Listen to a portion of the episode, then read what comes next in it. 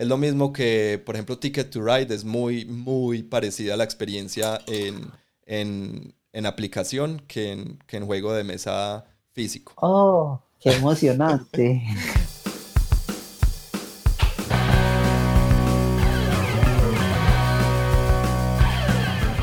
Este es el episodio número 40 del podcast de la mesa Jugando a Distancia. El coronavirus SARS-CoV-2 nos ha cambiado la manera de vivir a casi todos.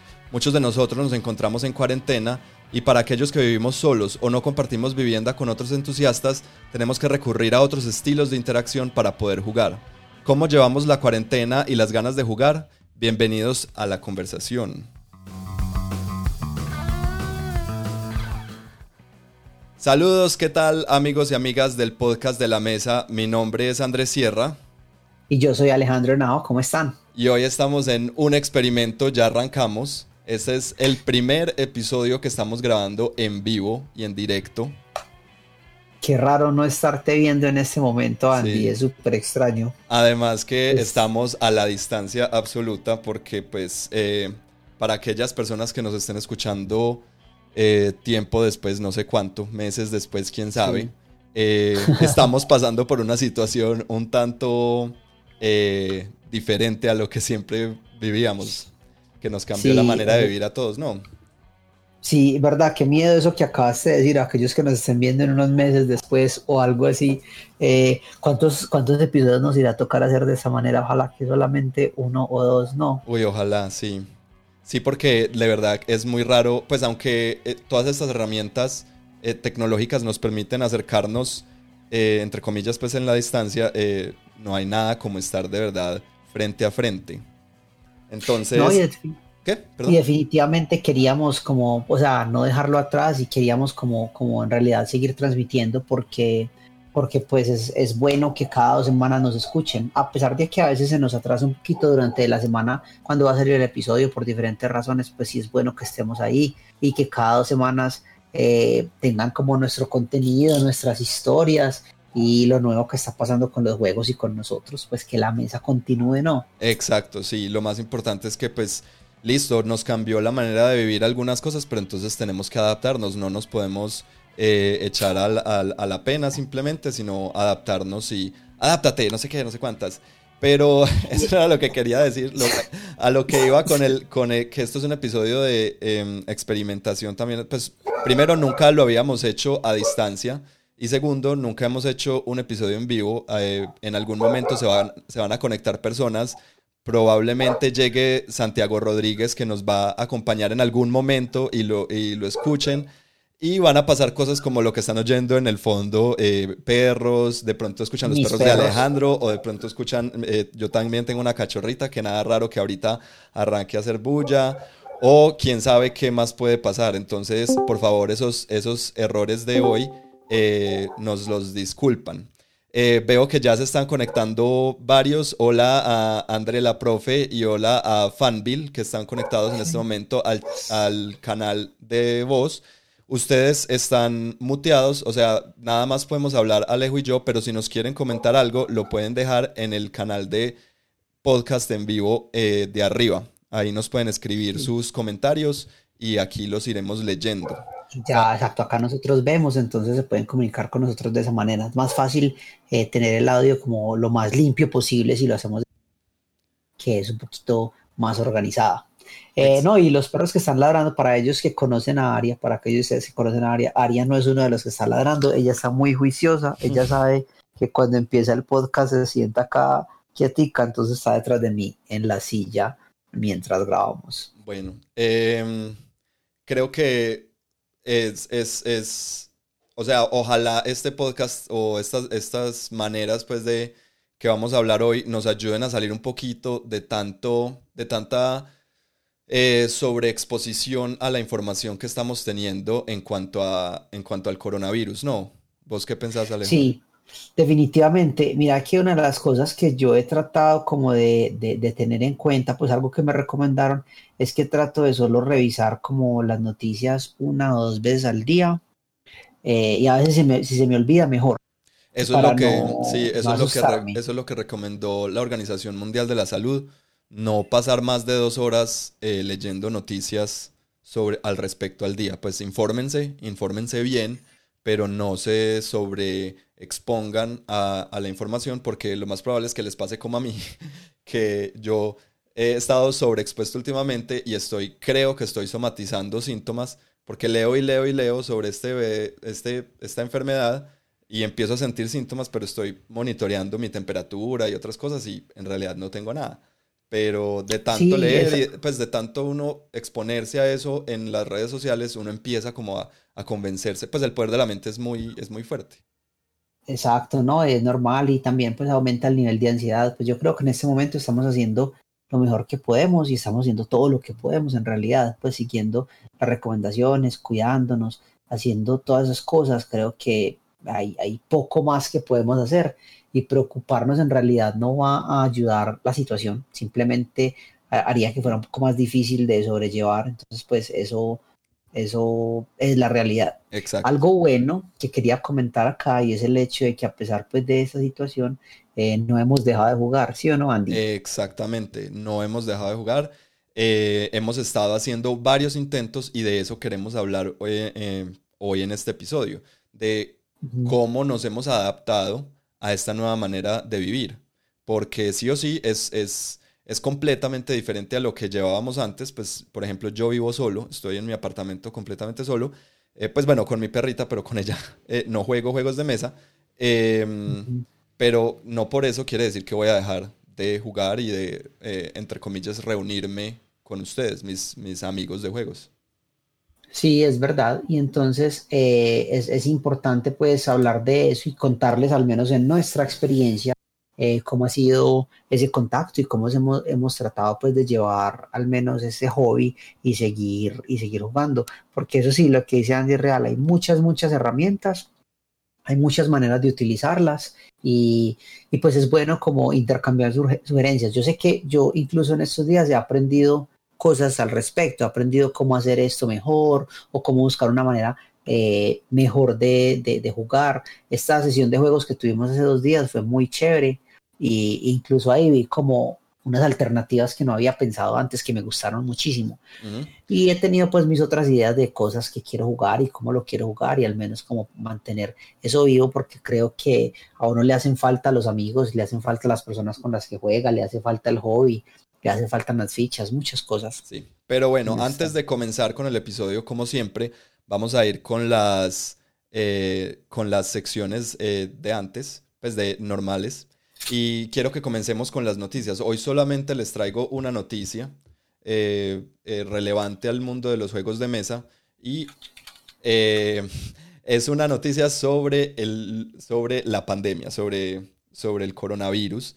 Pero... Antes de que digan las noticias, saludemos a Yeti que está acá en nuestro chat. Hey, ¿qué tal, ¿Sabes quién es Yeti? Sí, el, el, el compañero. Del, juego de, de, los viajeros. Pues, de, sí, de turisteando por Sudamérica. Sí, turistear, de turismo por Sudamérica o algo así, que lo cubrimos en el episodio sobre el sofá. Justo estaba pensando en eso hoy porque él le dio like a nuestra publicación de que íbamos a hacer el podcast. Entonces estaba pensando cómo lo había afectado a él. Y ahí nos está contando que mientras avanza en la portada del juego ante las circunstancias actuales, ya no sale en abril como lo tenía planeado.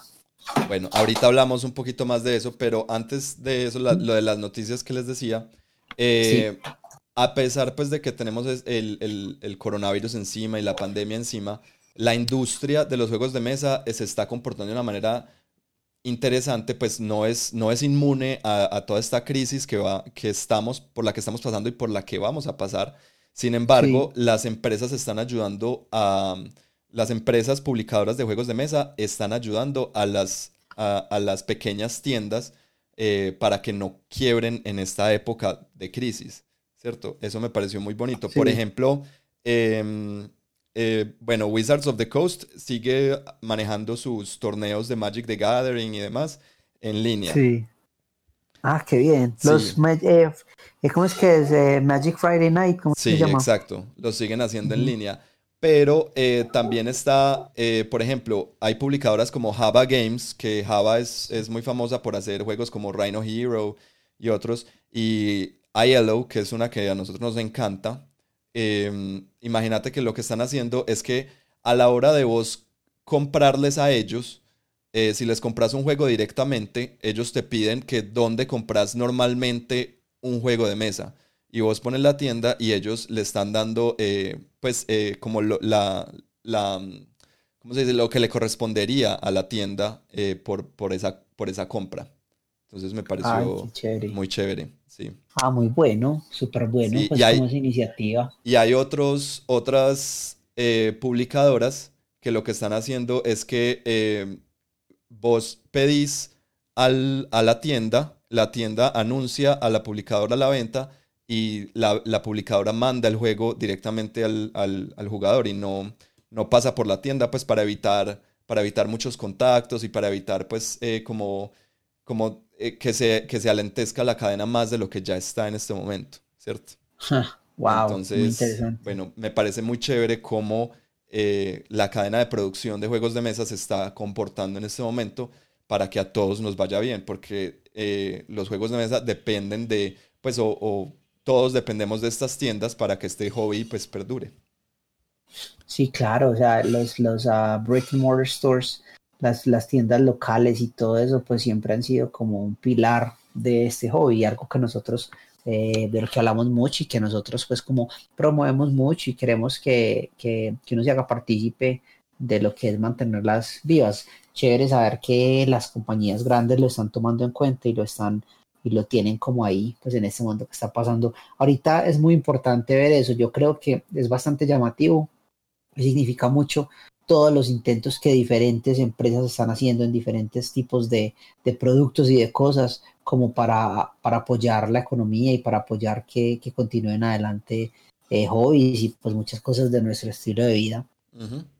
Exacto. Que ha cambiado tanto.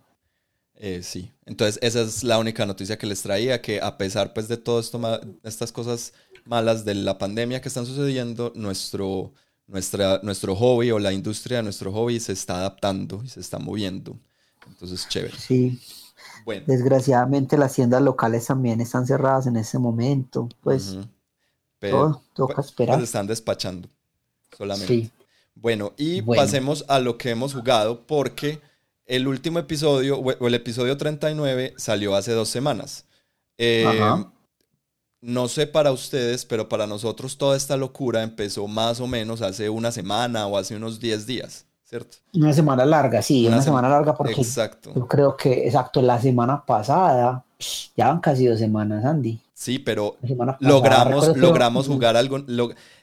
antes de que comenzara eh, el aislamiento preventivo y, el, incluso el, y el obligatorio, eh, logramos jugar algunas cosas todavía juntándonos pues en, en la mesa. Entonces quiero que antes de que pasemos a hablar de, los, de cómo jugar a distancia, hablemos de estos últimos que logramos jugar todos juntos. Sí. Y el primero, eh, ¿por qué no lo explicas vos? Es eh, Paranormal Detectives. Ese fue el que jugamos cuando jugamos en tu casa, ¿cierto? Ajá. Sí, qué juego tan interesante, fue bastante, bastante divertido. Para Normal, Normal Detective. Lo propuso Santi, eh, pues lo trajo Santi como cosa rara. Como cosa rara. Eh, en realidad se parece mucho a este otro juego, eh, ¿cómo es que se llama? Mysterium. El, que, el del Mysterium, se parece mucho a Mysterium, solamente como en su en su, en su ser, pues en su tema. Estamos hablando de un, de hay un fantasma, una persona que, que fue asesinada, ¿cierto? Ah, y nos está hablando a nosotros directamente que somos los investigadores, ¿cierto? Y nosotros tenemos ciertas herramientas en nuestra arsenal para comunicarnos con el fantasma, para averiguar cierta información que tenemos que encontrar. Eh, las, eh, entre la información que hay que encontrar hay varias preguntas, y es, por ejemplo, quién mató a esta persona, eh, la razón por la cual lo mataron, cómo lo mataron, eh, incluso qué arma usaron, ¿cierto? Sí. Y, y, dónde, si no me equivoco. Sí, es el, es el típico clue. ¿Quién, con qué, dónde y por qué? Y, por qué, exacto. Entonces el, fantasma, pues nosotros debemos averiguar eso. Ahora, ¿cómo lo hacemos? Tenemos que interactuar con el fantasma de ciertas maneras. Y eso, eh, eso va, pues eso es modificado y es limitado por unas cartas que uno tiene a la hora de jugar el juego. Las cartas eh, son simples cosas como por ejemplo el uso de la tabla Ouija. Si usas por ejemplo la carta de la tabla Ouija, el fantasma te puede dar ciertas letras con las cuales pues ya tú puedes formar una palabra o cosas así todo basado en la pregunta que tú le hagas. Además de eso, también hay unas como muy, muy, muy, muy inventivas, muy interesantes. Hay una que el fantasma te escribe en la espalda, ¿cierto? El jugador que es el fantasma te escribe en la espalda algo. Lo que tú le preguntas y la respuesta te la escribe así. Eh, hay otra que él te puede decir algo, o sea, tú le puedes leer los labios, pero él no puede hacer ningún sonido, te puede decir solo una palabra. Esa fue otra que me pareció interesante. Y hay una muy graciosa que es como con unas cuerdas que el, cuerpo, que el juego trae. Es como unos alambritos em, como forrados en, en, en, como en, un tejido. Entonces, sí, como en es como medio, medio, rígido, pues. O sea, se puede hacer una estructura medio rígida. Exacto, se parecen como a los limpiapipas, más o menos, un poquito. Ajá. Y, entonces, eh, pues él, le haces pregunta y él te contesta por medio de una forma que él puede hacer con, con, con estas cuerdas, por decirlo así. Entonces está como todo este intercambio y a medida que vas encontrando información la puedes ir copiando. Eso es como en general el juego. ¿Qué más recordás de las mecánicas que te gustó?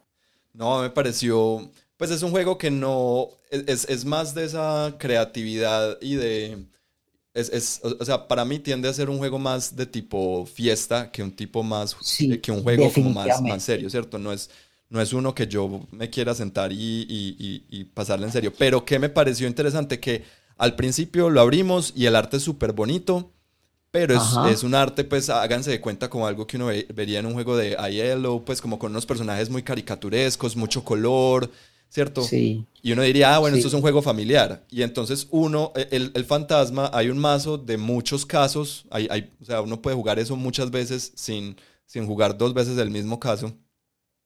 Y el fantasma, en este caso fue Santi, revolvió el mazo de casos y sacó uno. Y el caso era una cosa como que el, el man se murió por una sobredosis de una droga mala que le vendió el dealer o algo así. Y no es como, uy, esto, nos fuimos para otro lado completamente distinto. Que, o sea, el arte me dice como juego familiar y, el, y, el, y las cartas, las cartas otra cosa muy diferente. Entonces, imagínense. Pues, eso, ¿cierto? Sí, él, mencionó eso al principio, pero yo como que no caí en cuenta, sino hasta muy adelante en el juego, que yo era como, ay, hijo de madre, espérate, que es que está, esto está tratando sobre, sobre mm, eh, drogas y, sobredosis. Y, claro. Y bueno, eh, cosas que chocaban completamente con lo que yo, con el, con el, con lo que yo me había imaginado del juego, eh, eh, basándome en, la, en, el arte. Sí, entonces fue un poquito sorprendente. Entonces también para tener en cuenta aquellos que de pronto lo jueguen en familia, si les interesa el juego, si les gusta, pues que tienen la posibilidad de hacerlo un poco más maduro, incluyendo ciertas cartas, o tenerlo como, o usarlo de una manera que sea como más amigable para todo tipo de jugadores. Ajá. Eso me parece, me gustó mucho, lo disfruté, fue, fue divertido. Sí, a mí me pareció muy divertido, lo quiero volver a jugar, es muy chévere, es uno de esos en que una persona es el fantasma y el resto están intentando, eh, pues, eh, entonces es, es, como, ¿cómo es que se llama esto? Es asimétrico, entonces eso es chévere. Sí, es uno, sí, es, y, y además de eso, o sea, ah, en el no es cooperativo como, como el otro, como este otro de Mysterium, que en realidad pues como que todos ganan. Ajá, exacto. Entonces, este no. me pareció muy chévere, sí. Y hay otros tres juegos que estuvimos jugando, pero no sé si vos estabas ahí. Eh, primero eh, logré jugar Egizia, Shifting Sands. No, no. Bueno, voy a hablar un momentico rápidamente de ese juego. Es un juego basado o de la temática de Egipto, ¿cierto? Pirámides, esfinges, eh, obeliscos, etcétera, que para mí es uno de, mis, de los temas favoritos en juegos de mesa. Y es, es, un worker placement muy sencillo, ¿cierto? Pero lo, tiene, es un worker placement esencial con la, con la diferencia que vos los trabajadores, o sea, está en la mitad del tablero, este te cuenta que está el río Nilo, ¿cierto? Y los lugares donde vos podés poner a tus trabajadores eh, van, eh, están como a, las orillas del río Nilo, ¿cierto? Pero van bajando de arriba hacia abajo, como desde el nacimiento hacia el delta.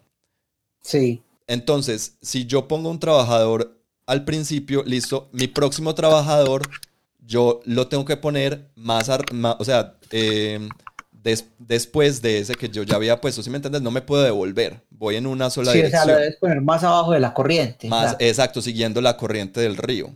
Entonces hay, hay, un cierto como es, eh, elemento de, de, de, carrera, como que me quedo por aquí y empiezo muy, muy atrás y cosas no tan buenas, pero, pero puedo coger varias cosas, o me voy de una y cojo un beneficio muy bueno muy adelante, me le, me le adelanto a otros jugadores pero entonces eh, puede que al final de la, de, la, de la, ronda yo no pueda coger tantas, tantas acciones como mis, mis oponentes. Entonces eso me pareció muy bacano. Ah, es interesante eso, sí, ese elemento que te hace pensar como la estrategia de esa manera. Me gusta. Y es, el arte es bonito, es, en, en, general es un juego chévere, es una reedición de un juego, eh, creo que el original es de 2009 y le hicieron una, una reedición. Una reimpresión. No es reimpresión, es reedición, porque le cambiaron, ah, le, cambiaron unas cositas.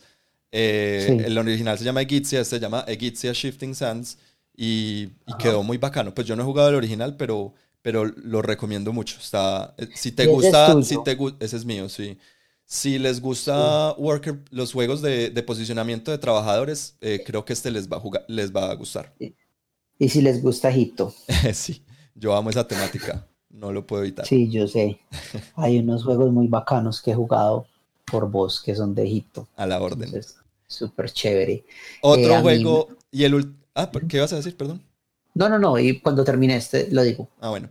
Y el último juego que yo quería mencionar es otro que tenía ahí por, por ensayar que se llama Role Player, que es un juego que el año mm, pasado... Yo lo vi, yo lo vi. El año pasado y antepasado hizo mucho, mucha bulla, ¿cierto? Que es, en esencia, es un juego de mesa en el que uno juega a armar un personaje de un juego de rol. En especial, yo creo que un personaje de Calabozos y Dragones, ¿cierto? Entonces se te cuenta que uno al principio no escoge su raza eh, y, y, entonces uno tiene eh, fuerza, destreza, constitución, eh, inteligencia, sabiduría, carisma, pues lo típico que hay en un personaje de Calabozos y Dragones y luego uno escoge un alineamiento y uno escoge un background y escoge una clase y, a punta de dados yo tengo que empezar a acomodar, a tirar dados y acomodarlos de manera que formen eh, o que, que, que, si, que si lleven acá, porque si, si la carta de, de, mm, de clase, por ejemplo, que dice que voy a ser un mago, eh, me dice que necesito tres dados rojos en, sabiduría. Entonces yo tengo que poner, porque hay dados de varios colores, entonces cuando yo ruede, los dados rojos los debo poner en sabiduría o en inteligencia, eh, ¿cierto? Por ejemplo. Pero hay otra carta que me dice que los dados de inteligencia tienen que sumar mínimo 14. Entonces yo nada más, yo, yo tengo que estar pendiente de un montón de cosas a la hora de, mirar dónde voy a posicionar un dado. Y cada ronda... Yo lo que hago. El juego es de armar un personaje, ok. El juego es de armar un personaje. Al final vos terminás con un, con un personaje como de Calabozos y Dragones armado. Eh, y es cada ronda se tiran unos dados. Eh, eh, se tira dados igual al número de jugadores más uno. Y cada jugador, pues, se hace un draft de esos dados. Cada uno lo va cogiendo y, los, y, lo, y lo va posicionando. Y es como un, un puzzle ahí medio interesante. Mm, qué interesante. A mí me gustan esos juegos que, que rompen como esos, esos paradigmas y, y, en realidad te pueden hacer algo diferente. Me parece muy, muy interesante esa idea. Sí, pero la verdad suena... A formar un personaje. Suena más interesante de lo que fue. es. Sí, es, no te pues, gustó. Sí me gustó, pero siento que no lo quiero volver a jugar, ¿sí me entiendes? Como que no entiendo, pues como que ya, ya lo jugué y me pareció chévere. Es más, creo que hasta, hasta gané pero, pero como que no, no, no gané, no gané, perdón, eh, me equivoco, no gané, pero no sé, no me, le faltó, le faltó como picante al juego, no sé. Mm, ¿Ves? Qué triste. Pero bueno. A lo que yo te iba a contar ahorita eh, es que no, o sea, tengo un juego que me llegó justo cuando empezó todo esto. Eh, yo fui a recogerlo porque me llegó a tu casa, lo recogí el día que empezaba la, la cuarentena obligatoria, lo fui a recoger rápido. Y es un juego por el que estoy súper emocionado porque lo quería hacía rato y me gusta mucho porque es un juego de Ravensburger a los mismos creadores de, de, de Jaws, que fue un juego que jugamos hace un par de semanas. La hamburguesa, de, ah, la hamburguesa de, de cuervo. Eh, ajá, exacto, hamburguesa de cuervo. Eh, entonces, eh, Jaws fue un juego del que hablamos bastante en el podcast, que nos gustó mucho, que tuvimos la oportunidad de jugar hace poco. Ah, y me llegó este, pues, que se llama Horrified. Ah, ya lo tenéis. Sí, ya lo tengo acá. Ah, eh, el, juego, el juego utiliza los, los monstruos clásicos de la era dorada de Hollywood. Es un juego pues de Universal Studios, porque ellos tienen la licencia de esos monstruos. Ah. y es un juego. Pero esos monstruos tienen licencia, eso no es como de, de cosa de cosa general. Bueno, claro que el no, sí deben tener licencias. Sí, ellos, esos en particular la tienen, y con los nombres que, que pues que están, la tienen. O sea, creo que hay, incluso, no sé si sabías, pero pues si estás enterado, pero eh, Universal Studios eh, estaba tratando de hacer un reboot de todos esos monstruos eh, y sacarles películas modernas, pues como, pero emulando todo eso que se hizo en esa época. Ah, y salió La momia con Tom Cruise y ahí como que se dieron cuenta que no era tan buena la idea y desistieron. Y parece que eso quedó cancelado todo. Ajá bastante triste para los fans del horror. Pero eh, otros que piensan en negocio y todo creen que fue una buena idea. Entonces, pues ahí vamos. En fin, el juego es un juego cooperativo. ¿Ya lo jugaste? No, no lo he podido jugar, no lo he jugado. He leído de él, pero es un juego cooperativo. Los jugadores, eh, la, dificultad del juego eh, se basa en cuántos monstruos quieres incluir. O sea, si lo quieres jugar fácil, solo incluyes un monstruo, mediano incluyes dos y difícil incluyes tres y la idea es pues como defenderse y destruir esos tres monstruos, pero cada uno de ellos tiene unas reglas distintas que se deben seguir para poderlo destruir. Entonces eso hace el juego bastante interesante y, es muy imaginativo la manera como ellos decidieron hacerlo. O sea, si estás peleando contra la momia, tienes que descifrar unos jeroglíficos y eso en la, mecánica es utilizando unos dados y unos chips, pues son unas cosas lo más de interesantes y de verdad que se ve muy bonito. Tengo muchas ganas de jugarlo, eh, pero no he tenido la oportunidad de hacerlo. Bueno, entonces esperemos a que pase todo este, a que podamos volver a reunirnos por lo menos en alguna casa, que el distanciamiento social eh, se, por lo menos se, minimice y podamos volver a interactuar para poder jugarlo, porque yo también tengo muchas ganas de jugarlo, muchas. Qué bueno. Bueno, eh, y además de eso, pues, eh, ¿te acordás que me molestabas tanto de que no pintaba nada? He estado pintando. Uh, es un milagro. Que estás no, y a mí ha ido bien y, estoy contento y de verdad que ah, estoy feliz con lo que estoy haciendo. Lo que pasa es que eso es algo que se tiene que hacer despacio, digo yo, porque... O sea, estás usando bien tu tiempo de cuarentena. Sí, sí, entre otras cosas le estoy sacando tiempo a pintar y de verdad que es muy terapéutico, me gusta mucho porque lo estoy haciendo al mismo tiempo que estoy descubriendo nueva música, lo cual es algo bueno para mí. Entonces eh, he estado pintando y escuchando como recomendaciones musicales que me han hecho personas sobre los géneros que yo como que no había explorado antes, pero que siempre me han interesado. Entonces he estado en eso. Muy bueno. Eh, sí, es una buena. Eh, creo que esa parte del hobby de los, de los juegos de mini es un excelente. O sea, sería una opción excelente para estos momentos de cuarentena. Sí, yo creo que sí, definitivamente. Y el último, uy, perdón por si están oyendo ruidos, son las 8 de la noche en este momento y está la gente aplaudiendo y haciendo bulla por los médicos y toda la gente que sigue trabajando para poderle ah, hacerle, hacerle cara a esta crisis. Entonces, eh, bravo por ellos. Un pequeño aplauso. Eh, aplaudo poquito. del episodio anterior nos hicieron un comentario. Eh, Pablo Paso, de nuevo saludos a Pablo. Em, Hola Pablo. Sí, que, qué lástima que no pudo estar aquí en el podcast en, la grabación en vivo. Ojalá pueda estar para una próxima oportunidad que lo hagamos en vivo. Y en el episodio 39 estuvimos hablando un poco sobre cómo los juegos de mesa eh, tratan la enfermedad, ¿cierto? Cómo se ha, em, eh, eh, cómo se ha emulado la enfermedad en los juegos de mesa. Entonces vimos juegos como Pandemic o vimos juegos como, como Plague Inc., etc., Y entonces él dice, ve, no tocaron el tema de cómo evitar que un juego de mesa se convierta en un vehículo para propagar cualquier virus. ¿Cómo lo evitarían si todas las personas alrededor de la mesa tienen que tocar los componentes del juego? Para mí una cuarentena sería muy ocupada. Como mi ámbito profesional es la informática, el estar en casa no implica dejar de trabajar. De hecho, ya comenzamos a laborar de esa manera. Igual el tiempo de traslado a la oficina me lo estoy ahorrando y ese par de horas eh, ganadas valen oro. Un abrazo. Un abrazo para ti también, Pablo. Y tienes toda la razón. No sé, Pablo creo que es de Chile. No sé cómo estarán en Chile. Nosotros en este momento estamos en, cuarentena obligatoria absoluta. Eh, pues sí, precisamente por eso estamos en esta situación grabando así como estamos, porque no podemos salir de nuestras casas a no ser que, de que sea para, eh, para, ir a comprar víveres o, medicamentos, etc. Entonces, y podemos pasear el perro. sí, por 20 minutos. Pero rapidito. no le digas a nadie, pero yo he estado paseando a Alaska varias veces al día. pero 20 em, minutos. tal vez más. Em, sí, y quise dejar este comentario eh, para el final porque es, es, una excelente manera de dar inicio al, al, tema del episodio de hoy, ¿cierto? Que es jugando a distancia sobre cómo llevamos la cuarentena y las ganas de jugar.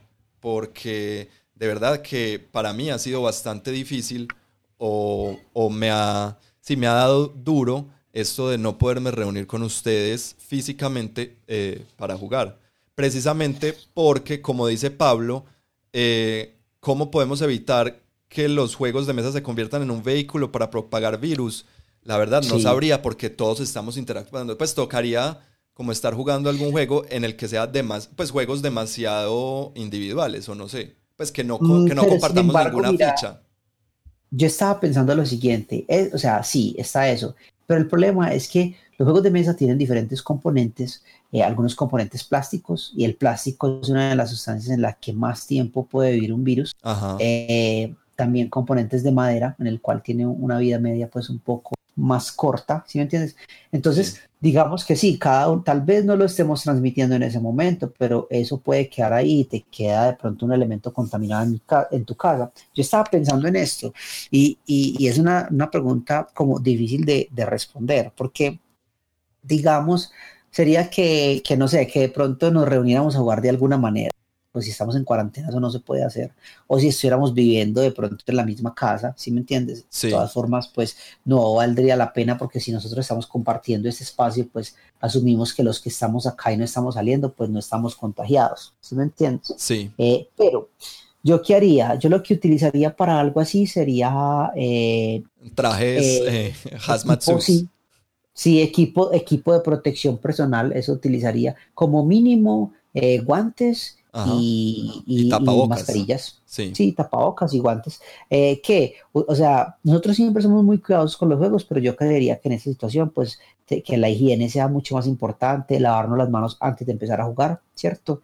De pronto usar mascarillas como mínimo, ¿cierto? Y, y antes de tocar el juego, eh, en realidad, hacerlo antes de empezar a sacar los componentes y hacer el montaje del juego eh, que la persona que lo empiece a hacer, o sea, se haya lavado las manos, se haya tomado todas las precauciones, y yo diría que lo tendría que usar así. Sí, es ah, como la única manera. Sí, o sea, eh, entiendo tu punto, pero creo que si, si estamos ante un virus tan contagioso como en este momento el coronavirus u otro que pueda llegar a contagiarnos y ser peor, pues con una enfermedad más, más, pues, más horrible que el COVID-19, mm, creo que más bien deberíamos dejar de pensar cómo jugar juntos los juegos sin que sea un vehículo para la transmisión y más bien decir como, hey, pues como estamos haciendo en este momento, como, hey, creo que tal vez debemos dejar de jugar juntos por un tiempo. Sí. Pues hacer ah, ese sacrificio, ¿cierto? Obvio, yo creo No, yo entiendo que, estabas, estabas respondiendo la, la, pregunta de Pablo y es muy válido eso que estás diciendo, pero eh, creo que hay prioridades pues en la vida, aunque... Definitivamente. y por eso les traemos aquí hoy una lista pues muy corta, pero de algunas maneras de cómo sobrellevar esta, esta, esta cuarentena y cómo pues conectarse con sus amigos y poder jugar juegos, no dejar el, el, el hobby a un lado durante las semanas o los meses que dure este encierro. Eh, perdón, no, no debemos referirnos a él como encierro, eh, esta, esta medida. Sí. Entonces hay ciertas cosas que, debemos hacer, ¿cierto? Sí. Y, empecemos por, por, ¿qué? por lo más sencillo, ¿cierto? Exacto, sí. Lo primero que, ustedes van a querer hacer si, si, si, no tienen otra persona con quien jugar en su casa, porque una, una, una cosa es que estén en cuarentenados y por ejemplo vos Alejo allá viviendo con tu familia, pues les enseñes a jugar tus juegos a tu familia y pues juegan ustedes y maravilloso, pero la gran mayoría de nosotros no contamos con, con, esa, eh, con esa suerte, ¿cierto? Entonces, eh, si nos tenemos que conectar a distancia, pues lo primero que necesitamos es una manera, una manera de vernos y hablar eh, a distancia. Entonces necesitamos una, aplicaciones como Skype o como Discord en este momento como Google Hangouts o algo así que, nos, que nos permita eh, comunicarnos, como Zoom. He estado usando últimamente mucho Zoom y me gusta bastante. Skype me parece horrible. Zoom me parece Skype muy, es muy horrible, es muy pesado todo. En cambio, Zoom está, me parece que funciona muy bien. Discord está muy bueno, pero, pero es, es, es, más difícil. Entonces, si están jugando, si están conectándose con personas que no son muy afines a la tecnología, Discord puede ser una, una, una pequeña barrera, ¿cierto? Porque hay que acostumbrarse a, muchas cosas. Ajá, definitivamente tiene una curva de aprendizaje distinta y um, tiene muchas cosas, exacto, tiene demasiadas cosas. Puede ser un poco abrumador incluso cuando uno entra a Discord. Yo, por ejemplo, para mí que yo, yo no me considero ajeno a la tecnología, es más, pues yo soy, yo soy programador. Eh, para mí Discord es, es una plataforma compleja de usar. Eh, entonces, eh, en este caso yo les, les recomiendo o Google Hangouts o, Zoom, para la comunicación.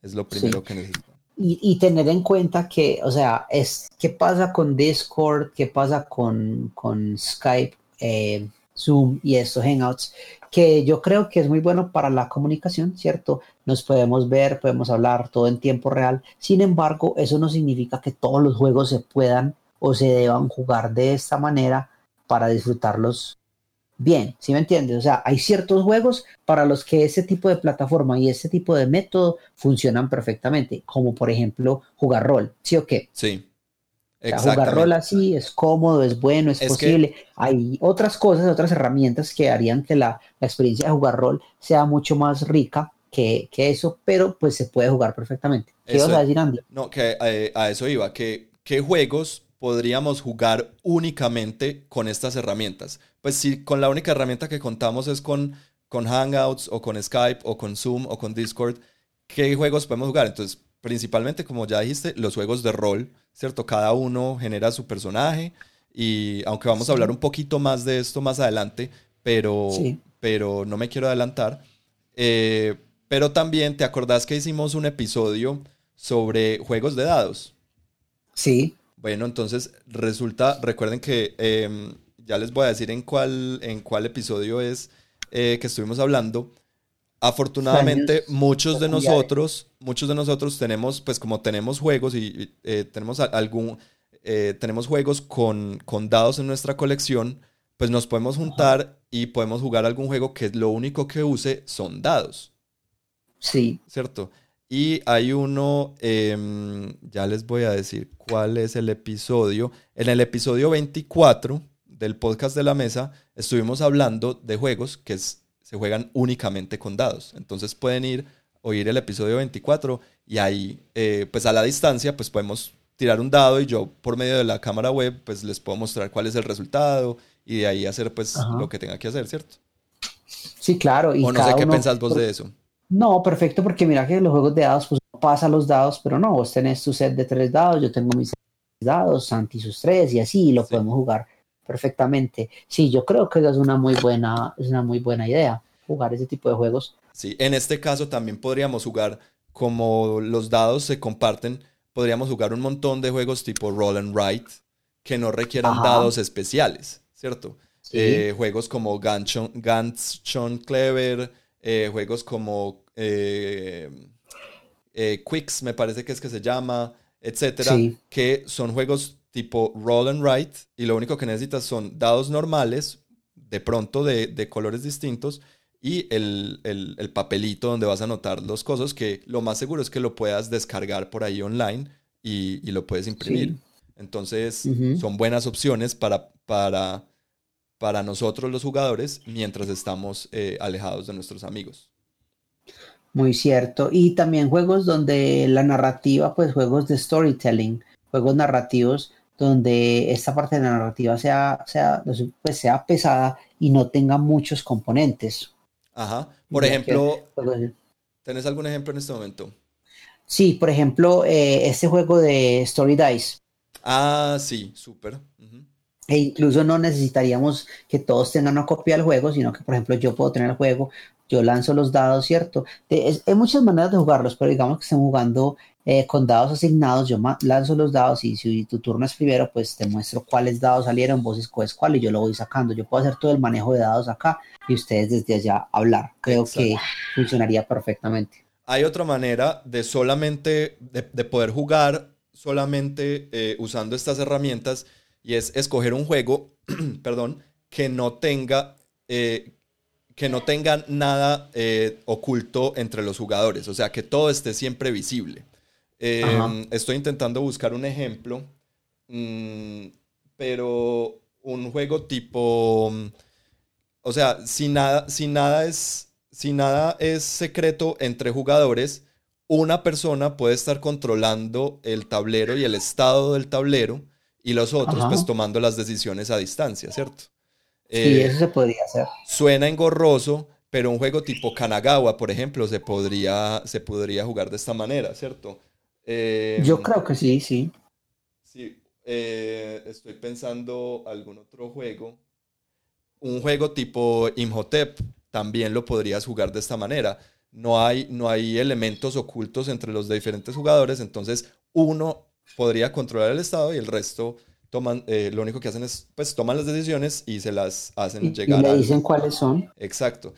Sí, es engorroso, pero pues es, es otra alternativa. Sí, pues estamos empezando por lo más básico. Exacto. Me parece que es una de las formas. Si eso les parece engorroso, yo me acuerdo en el 2009 que yo entré a, cuando empecé a, a meterme más de, de, lleno en este hobby, hacíamos en, jugábamos en foros en, en Board Game Geek. Y había que, si se jugaba en foros donde, donde uno hacía el movimiento y, el, y aparecía una imagen de cómo iba el, pues del estado del tablero. Y luego eh, a vos te llegaba un mensaje al email diciendo, es tu turno. Entonces uno tenía que entrar al foro, ver y mandar, mandarle al bot la, la instrucción que uno, iba, que uno iba a hacer y que uno iba a tomar. Entonces, y usualmente, pues claro, como, como sabían que no todo el mundo estaba conectado todo el tiempo, en el 2009 apenas había salido el iPhone 3, imagínate. Entonces no había esta conectividad constante, entonces los turnos duraban alrededor de 24 horas. Uno tenía 24 horas para llevar a cabo su turno. Que esperar que la otra persona se conectara, hiciera su movimiento. Entonces uno tenía, uno, uno hacía un movimiento y uno por lo general esperaba dos o tres días a que le volviera a tocar a uno. Qué pereza. Eso sí era, eso sí era horrible. Eso sí es hardcore, full farra. Sí. Pero bueno, eh, no, no todo es, o sea, no tiene que ser así. Y no, no estas maneras de jugar, ¿cierto? Ya afortunadamente la tecnología ha avanzado bastante y llegan lo que conocemos como simuladores de tablero, ¿cierto? Exacto. Una cosa que antes de que pasáramos, y quería decir, estas herramientas las que acabamos de discutir, Skype, Discord, Google Hangout, Zoom, eh, no se olviden de ellas porque yo creo que ellas pueden ayudar para mejorar la experiencia de todas las otras que siguen. ¿Cierto? Exactamente. cuando uno une dos de ellas, por ejemplo, si unís el simulador de tableros con Discord, pues vas a estar hablando, en, ¿sí mientras tenés ahí en la pantalla esto, o si unís, o si lo unís con Skype, también vas a estar viendo a las otras personas y ayuda a que la experiencia sea un poco mejor para todos. Exactamente. Eh, es bueno. Sí. Hablabas del simulador de tableros. Sí, entonces, ah, hace, desde unos años para acá han empezado a surgir eh, eso que llamamos simulador de tableros. En realidad no es, no es muy, muy nuevo. Hay unos simuladores muy viejos, pero eh, estoy hablando de, en popularidad, eh, como que han, han, tomado fuerza en los últimos años. Uno de los más famosos es como Tabletop Simulator, por ejemplo, que es un software de libre, eh, pues de libre adquisición básicamente. Creo que uno en Tabletop Simulator uno paga es por los, por, los juegos. Por los juegos. Em, pero también hay otros. Eh, hay otros como Tabletopia, eh, Board Game Arena, etcétera, que lo que es es, como su nombre le indica, simplemente simulan una mesa con el tablero y las piezas ahí puestas, ¿cierto? Sí, eso les llaman como una, un, arenero. Eso, un sandbox de, los, de los juegos. Ajá. Porque eh, muchos de ellos no tienen ni siquiera restricciones. O sea, las únicas restricciones son las mismas que tendría una, eh, un, tablero y una mesa física, ¿cierto? Si yo quiero en un juego de mesa, yo puedo coger tus fichas y moverlas y hacer lo que quiera, ¿cierto? Pero no lo hago porque, porque acepto que hay unas reglas que me dicen que yo no debo hacerlo. En estos simuladores es, muy parecido. Yo podría coger fichas de otros jugadores y moverlas y ponerlas en cualquier parte, pero no lo hago. Eh, algunos simuladores sí ya tienen esas restricciones, como que pues nada más puedes mover tus, las cosas que se te permiten en ese momento y así. Pero claro. Eh, en, muchos de estos, por ejemplo en Tabletop Simulator o en un, hay un simulador muy viejo por el cual yo solía antes jugar eh, algunos juegos de minis que se llama Basal Basal, Ajá, lo conozco. Ajá, Basal te permite, em, Basal te permite coger cualquier pieza del tablero y moverla y ponerla en cualquier punto, porque es lo único que es, es como un, es eso, es, un simulador como de, del estado del tablero y ya.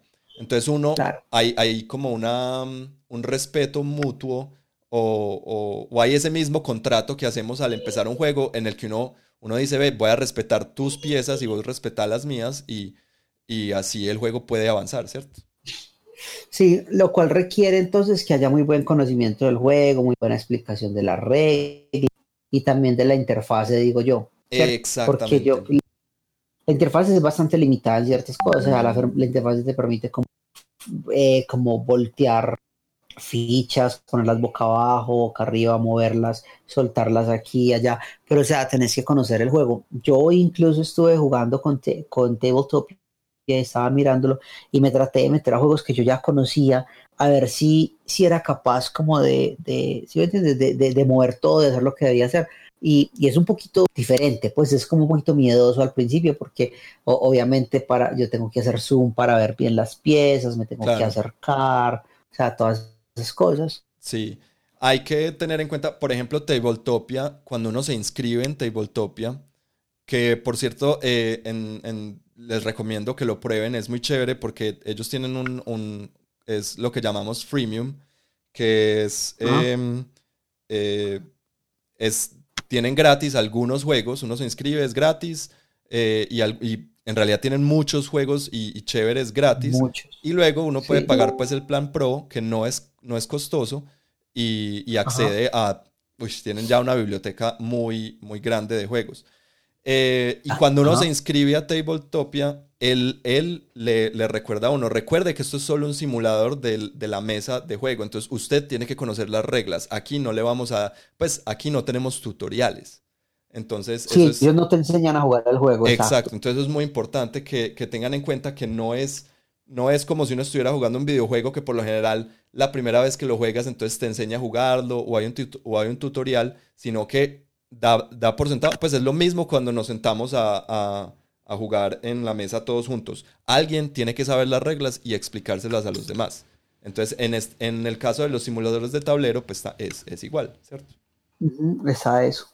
Y entonces, como decíamos antes, o sea, unir un simulador de tablero con, con estas herramientas de las que hablamos antes hace que la, la, experiencia sea mucho mejor porque yo estoy jugando con vos, interactuando a través del, del software y la interfase del, del simulador, eh, pero al mismo tiempo pues estoy hablando como si estuviéramos de verdad jugando. Ah, exactamente.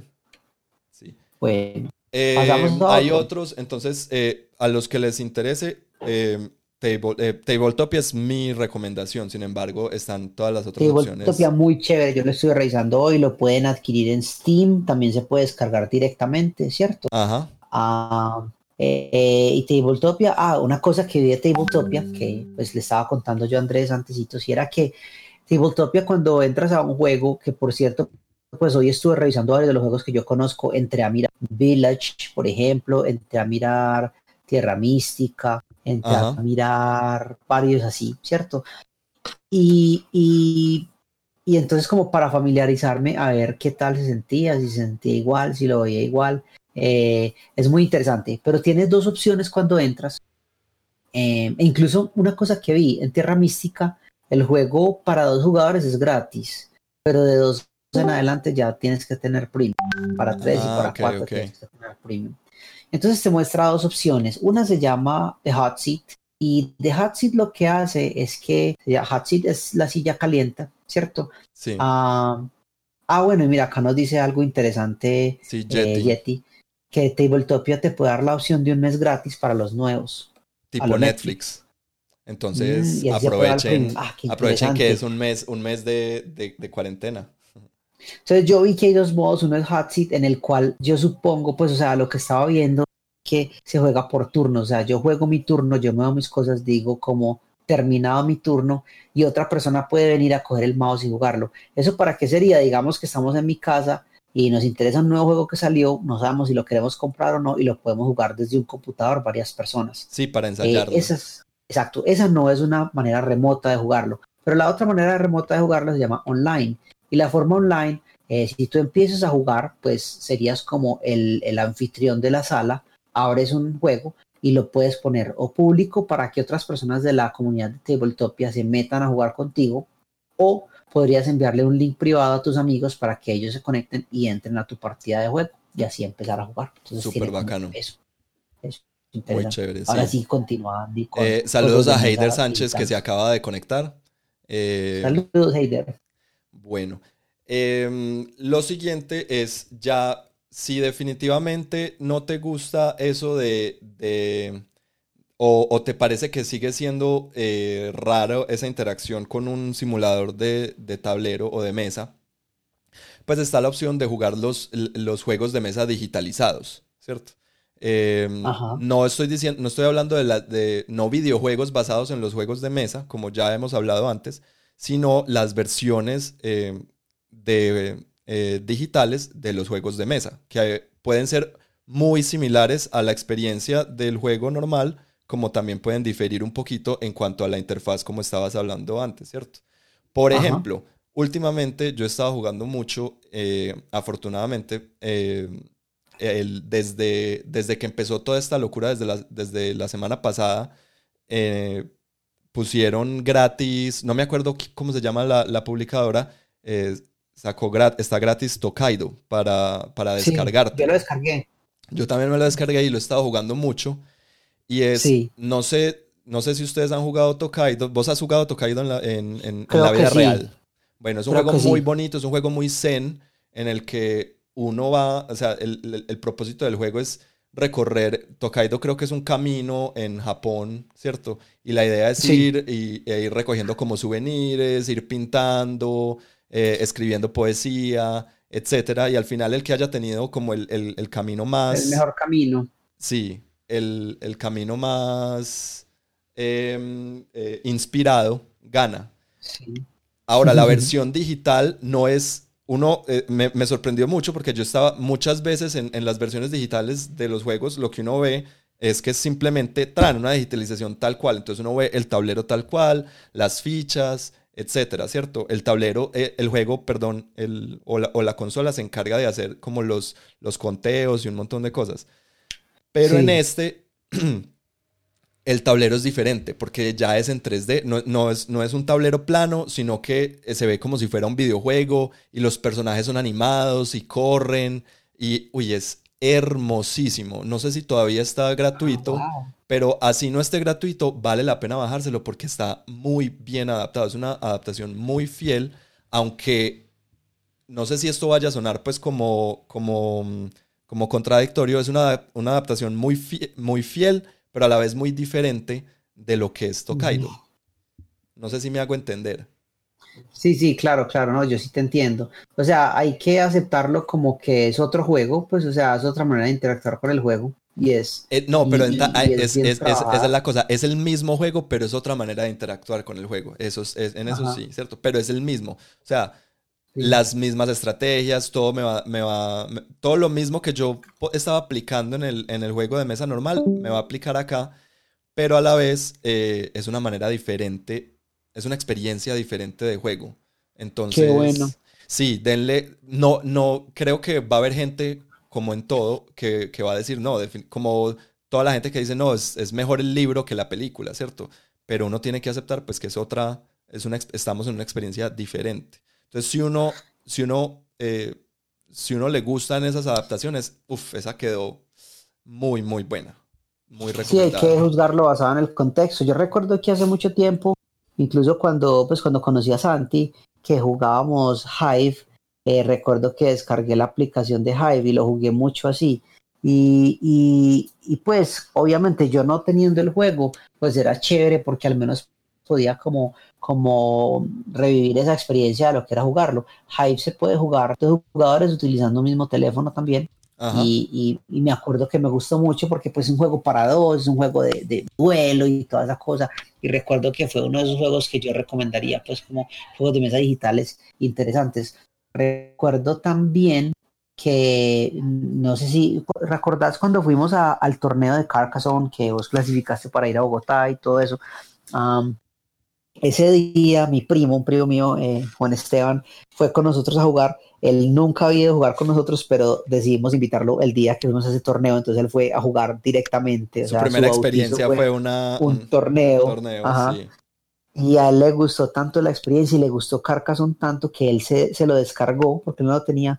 No sé si lo descargó para el celular o para el, o para el computador, no sé cómo fue, pero me contó pues días después como Alejo estaba jugando Carcassonne un montón, yo quiero otra vez al torneo, creo que esta vez me iría mejor y, y, y él disfrutó bastante pues como la experiencia de, de, de Carcassonne uh, digital. Yo nunca lo he jugado, no sé cómo sea, pero, pero fue como muy bacano pues para él, ¿entiendes? Sí, es chévere. Carcassonne es pues, o la, la versión que yo he jugado es una de esas que es, es una digitalización tal cual del, del juego de, de, mesa, ¿cierto?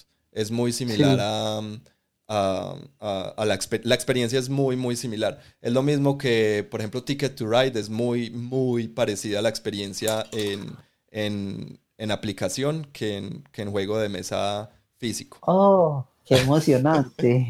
Heider, ¡Qué bueno que es lo mismo! Heider Sánchez dice que también se descargó Tokaido y que le pareció muy bonito. Entonces, eh, eh, también lo recomienda. Y que compró y le pareció muy chévere Pandemic. Sí, Pandemic es Pandemic un excelente digital. juego. ¿Lo has jugado digital? No, no lo he jugado digital, pero debe ser muy bacano. Pues puedo ver cómo. Es más, creo que imagínate jugar Pandemic. El problema que siempre hemos dicho de Pandemic es que es cooperativo y sufre de ese problema de tener un alpha player, ¿cierto? De sí. tener un jugador que esté diciéndole a todo el mundo qué hacer. Imagínate si cortas la comunicación verbal, ¿cierto? Y si pones a los sí. jugadores a, a jugar sin que puedan hablar eso lo puedes hacer en, el, en, en la mesa también, pues jugando en, en una sí. mesa normal, pero con una aplicación más fácil, si estás a distancia, los obligas a que no puedan hablar. Ya de pronto eso hace el que el juego sea mucho más interesante al, al no haber un alpha player, ¿cierto? Sí, pero también cortaría ese aspecto de las cartas. Mira, aquí no puede contarle a los otros qué ciudades tiene, ¿no? Pues sí, pero se supone que uno no debería hacer eso, ¿no? Creo. Ah, ¿en serio? Pues no, uno, no sabía, uno puede no como decir, no. como uno puede decir como los colores, pero no la ciudad, creo, algo así, no recuerdo bien cómo es ah, la regla. Ay, interesante.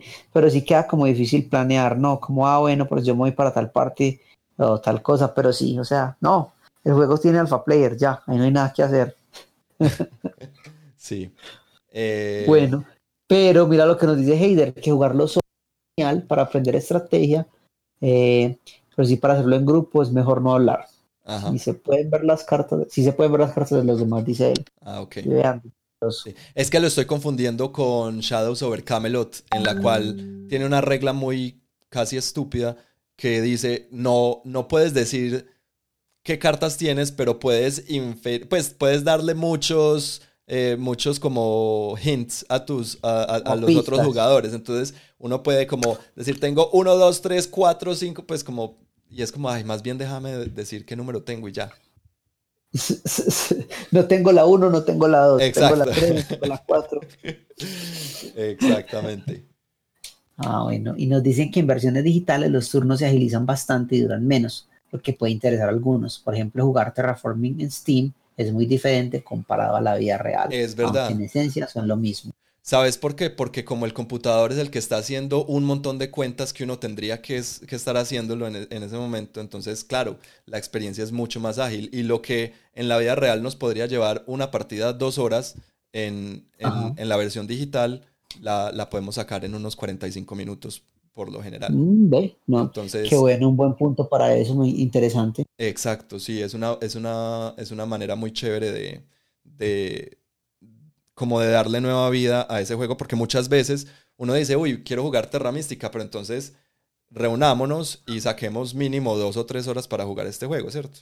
Mientras que uno sabe que, em, pues, no, no tenemos que hacer ninguna de las dos si estamos jugando eh, el juego de el juego de Steam, pues, o, el, o, digamos la, la, digitalización, exactamente. Y no hay que guardarlo tampoco. Sí, es como ahora, como cuando uno juega Arkham Horror o eso que dura más la, la seteada que la jugada. Entonces, como que. Dura, más la seteada que, que la gente se aburre y diga, por favor.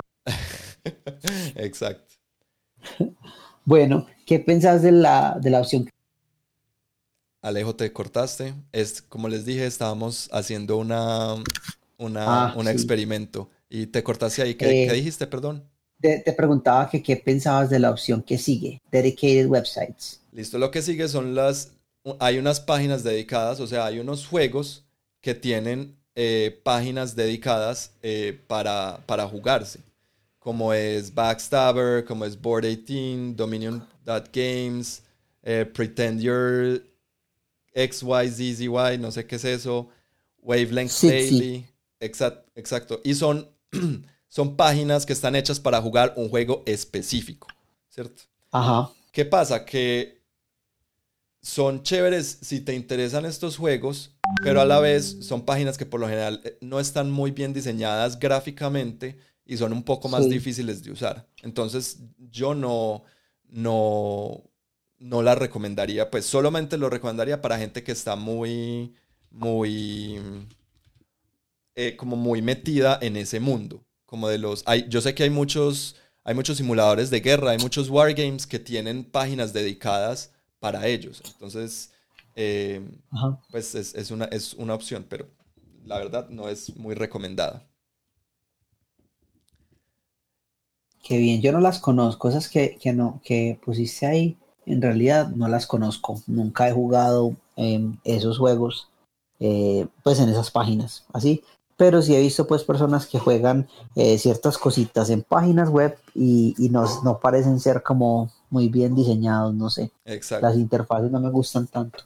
Bueno, pero cambiemos un poquito de tema. Hemos estado hablando de cómo jugar eh, solamente estos juegos súper serios, ¿cierto? Como Terra Mística o Pandemic, etc. Pero ¿qué pasa cuando ya somos, digamos que somos muchos jugadores y no todos son súper entusiastas o les gustan los juegos así tan serios, eh, también hay opciones para jugar unos como unos juegos tipo party games en línea.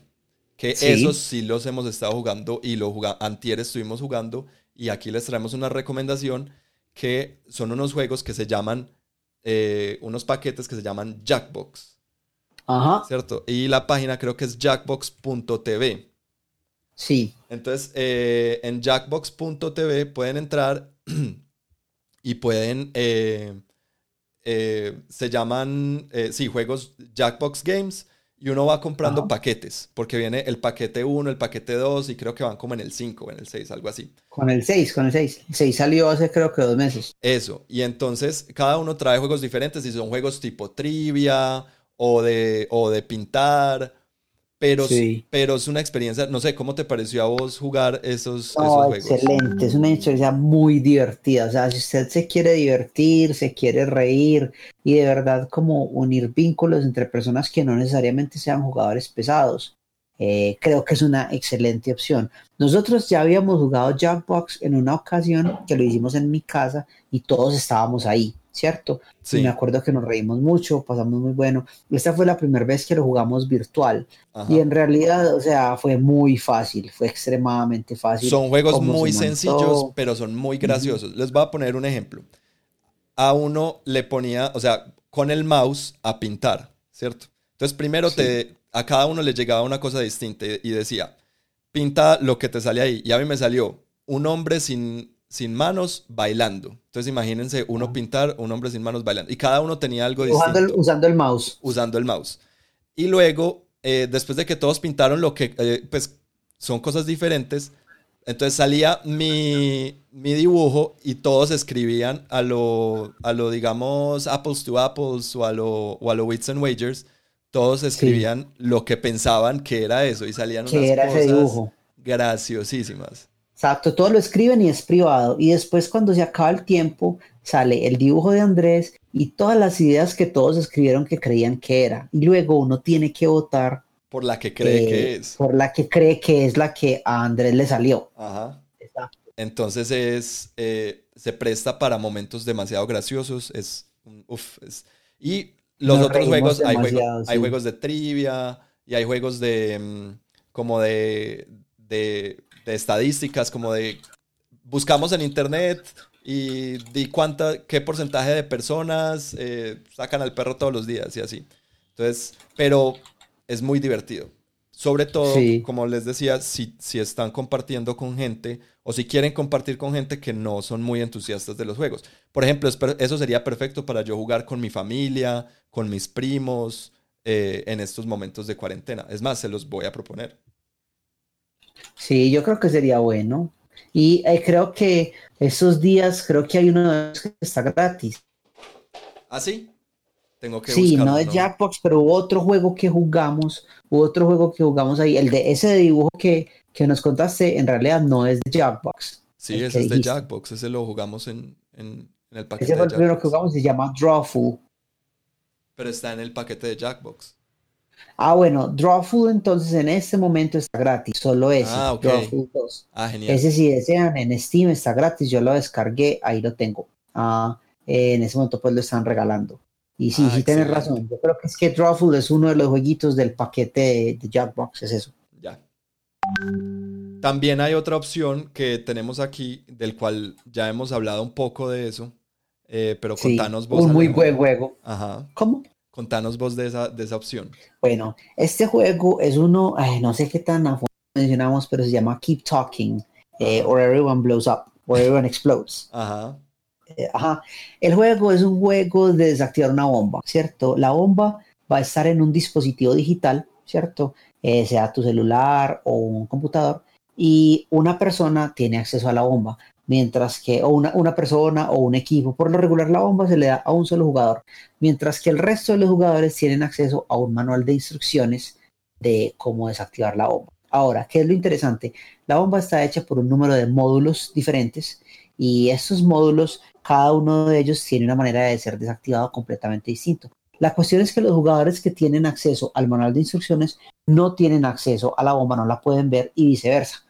Entonces, yo no, o sea, la manera como yo le diría a Andrés es, Andrés, mira, tengo un módulo en el cual veo cuatro botones rojos y un botón verdes. Los botones son circulares, entonces Andrés sabe, ah, bueno, ese es, el ese es el módulo de los botones. Él busca en este manual de instrucciones, que creo que tiene como 47 páginas, hasta que encuentra ese módulo y me empieza a describir paso por paso qué debo hacer para desactivarlo. De eso se trata el juego. Luego se puede jugar en persona, en el mismo lugar, pero creo que incluso me pareció muy gracioso porque Mitch nos contó que él lo jugó una vez con el hermano y el hermano está en otro país y lo llamó y por teléfono lo jugaron. Imagínate, hasta Desde por Holanda. se puede jugar. Ajá. Ah, no, es más, creo que el hermano de él vive en Asia, entonces pues ni siquiera. Y Mitch no estaba en Colombia, Mitch estaba en otra parte también, entonces jugaron a través del teléfono. Eh, el manual de instrucciones lo puedes imprimir, que en mi opinión es la mejor forma de hacerlo. La persona que tenga un manual de instrucciones que lo imprima, porque es bacano ir pasando las páginas, pero también lo puedes usar digital si deseas. Ajá. Eh, si lo quieren adquirir, creo que vale como 15 dólares o algo así. Eh, se llama Keep, lo, adquieren en keeptalkinggame.com. Ajá. y está en el, en el Android Store, pues en el, en el, Google Play Store se llama, y también en, en, el App Store. O googleen simplemente Keep Talking and Nobody Explodes y así se llama el juego. Está muy bueno, muy, muy bueno. Muy recomendado. Bueno, eh, sí, una de las mejores opciones y creo que para eso no lo había, cuando vi que lo anotaste ahí me pareció una excelente idea, pensé como, wow, ¿cómo se nos me había ocurrido eso? Una excelente juego para, para incluir en estas opciones. Entonces, ahí, esas son nuestras opciones o nuestras recomendaciones de cómo pasar el tiempo en esta, en esta cuarentena para nosotros, eh, los jugadores. Mm, Santi, que lastimosamente no alcanzó a llegar, eh, nos dice que en el caso de él, él se pasa la cuarentena en, con lectura, videojuegos, parches en Discord, aquí, por ejemplo, haciendo movie nights eh, o, los, o, parches conversados de música, pintura comunal con los de minis. Ah, mira, eso es, eso es una manera chévere también de, de pasar la cuarentena. Por decir ¿Cómo algo. pintura comunal y cómo hacen eso? Pues me imagino que se conectan por, por Zoom o por Hangouts o por Discord y, a pintar. a pintar. sí, Como, como si fueran las viejitas a, tejer, pero, pero pues a, a pintar y a, y hablar. Muy chévere. Una, una Yo he estado también, ¿sabes qué? Haciendo estos días he estado jugando de manera muy, muy, muy social. Eh, juegos pues en línea también, League of Legends, por ejemplo y lo digo de manera muy social porque hacemos como más énfasis en que lo juego con personas que conozco, hacemos un grupo con solo personas que conozco y hablamos a través de Discord y nos reímos mucho, eh, pasamos el rato juntos, preguntamos pues de cosas de nuestra vida. Para mí League of Legends siempre ha sido muy social, yo nunca lo he jugado como solo, solo. Entonces, estos días he aprovechado para conectarme con mi primo mucho, con los amigos que viven en Cartagena, con, pues, con diferentes personas, amigos nuevos, una amiga con, que ha estado jugando con nosotros también. Entonces, hemos, hemos, eh, hemos pasado muy bueno con eso. Eh, y me parece que, que, me ha ayudado mucho el énfasis de, de esta conexión social con estas personas con las que juego. Qué bacano. Entonces, eh, yo creo que la gran conclusión es que así estemos en cuarentena y así estemos eh, separados, pues afortunadamente vivimos en una época donde la tecnología en realidad nos, nos facilita mucho eh, la unión y pues eh, en realidad, listo, es una experiencia un poco diferente a lo que estamos acostumbrados, pero, pero pues primero no creo que esta cuarentena vaya a durar todo pues toda la vida y segundo, pues también, hombre, hagamos, aprovechemos y trabajemos con lo que tenemos, ¿no? Claro, claro, o sea, o sea, sí nos podemos quejar, sí, no es sí, no es la mejor manera, y nosotros que somos jugadores de juegos de mesa, que la razón por la cual jugamos juegos de mesa es en gran parte para separarnos de esto, ¿cierto? Eh, utilicemos estas herramientas, o sea, muchas personas tal vez piensan eso, incluso me han dicho, como, ay, ¿ustedes qué van a hacer si no pueden jugar con sus daditos y todo? Y yo no, pues, o sea, la tecnología es una herramienta, y, la podemos hacer trabajar para nosotros para que a mí me parece que lo que nos ayuda a hacer es rescatar lo más importante de, de, lo que son los juegos de mesa. Y mira que siempre que hablamos de lo más importante, yo creo que vamos a lo mismo, que es esa unión, esa conexión, eso estar ahí con esas otras personas interactuando. Entonces yo creo que todas esas herramientas hacen un muy buen trabajo eh, de, de, de, unirnos de esa manera y, creo que se puede hacer, se puede hacer y de verdad lo recomendamos. Y lo recomendamos sobre todo porque en este momento no, pues es, es un mensaje de, de, digámoslo así, de esperanza que nosotros les queremos eh, transmitir que sí estamos pasando por un momento difícil, pero pues esto nos puede ayudar a, a, sobrellevar estos, pues ya, ya como a, navegar esta, esta tormenta, ¿cierto? Entonces es como nuestra manera de, de decirles hay otras, hay otras formas. Eh, mientras tanto, podemos, podemos darle por este camino, ¿cierto? Claro, claro, o sea, es ajustarse a, la situación. Eider nos comenta, yo recién comencé mi colección y justo la cuarentena me dejó sin quien jugar. Por ahora juego con extraños en línea, pero sí hace falta jugar con amigos. Claro, y no sé, Andy, yo creo que vos lo viste, pues estuvo por ahí por las redes sociales diciendo que en este momento lo que la gente más extraña es esa conexión humana. Entonces, y todos hablamos de lo mismo. O sea, eh, yo ayer, incluso cuando jugaba League of Legends, les pregunté a todos, como, bueno, ¿y qué van a hacer cuando, cuando esto termine? ¿Me entiendes? Y, eh, la respuesta era como siempre buscaban esa persona querida con la que quieren pasar el tiempo, ese lugar al que quieren ir a ver a alguien, la familia con que se quieren volver a conectar. O sea, lo más de interesante eso. Entonces, bueno, eh, reciban un abrazo muy grande de parte de nosotros aquí en la mesa. Eh, por favor, eh, cuidémonos todos, hagamos caso a las recomendaciones que nos están dando los expertos en salud Y eh, si, no, si no nos podemos aguantar y definitivamente queremos jugar, pues aquí les dejamos esas, esas pequeñas recomendaciones. Y si tienen de pronto una mesa abierta en Tabletop eh, y quieren hablar con nosotros, cuéntenos a ver si de pronto jugamos juntos. Sería... días yo quería, yo te quería proponer eso, Andy, ya que jugamos un poquito de esos juegos de esos party games, que de pronto tratáramos de jugar un juego de mesa en la forma más tradicional posible a través de estos estos, estos canales, ¿cierto? Porque pues vos tenés Tabletopia, yo lo descargué, miremos a ver qué podemos hacer con eso. y aquí Heider nos dice, oh, sería genial. Entonces eso es algo bueno. Me encantaría, me encantaría hacer eso. Eh, cuéntenos también ustedes cómo están llevando la cuarentena, si es que están en cuarentenados o si no están en cuarentena, cómo hacen ustedes para jugar o para, sí, para, para seguir en el, en el hobby eh, cuando están distanciados de, Sus, de, sus, de sus compañeros de, de, juego, ¿cierto? Eh, definitivamente. Nada, con eso ya nos vamos despidiendo. Eh, recuerden seguirnos en nuestras redes sociales. Estamos como La Mesa Medellín en, en Facebook, en Instagram, en YouTube y pueden por ahí ver los diferentes pues, contenidos.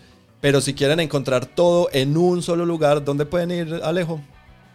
pueden visitar www.lamesa.club y, ahí pueden encontrar todo nuestro contenido, todos nuestros podcasts, todos nuestros videos, todos nuestros blogs, eh, fotos de nosotros, nuestra historia, un poquito de todo lo que hacemos, eh, ahí puede estar. Exacto. Ah, Entonces, un abrazo muy grande para todos, un abrazo fraternal en estos momentos difíciles. Esperamos que a todos les esté yendo muy bien. Sin más. Gracias a aquellos que se conectaron y estuvieron compartiendo con nosotros Sí. Heider, Yeti, Andrea, eh, muchas gracias por, por visitarnos. Eh, no siendo más, perdón. Alejandro. Y yo soy Andrés, perdón por los errores, pero ahí vamos aprendiendo entre todos. Chao. Hasta luego.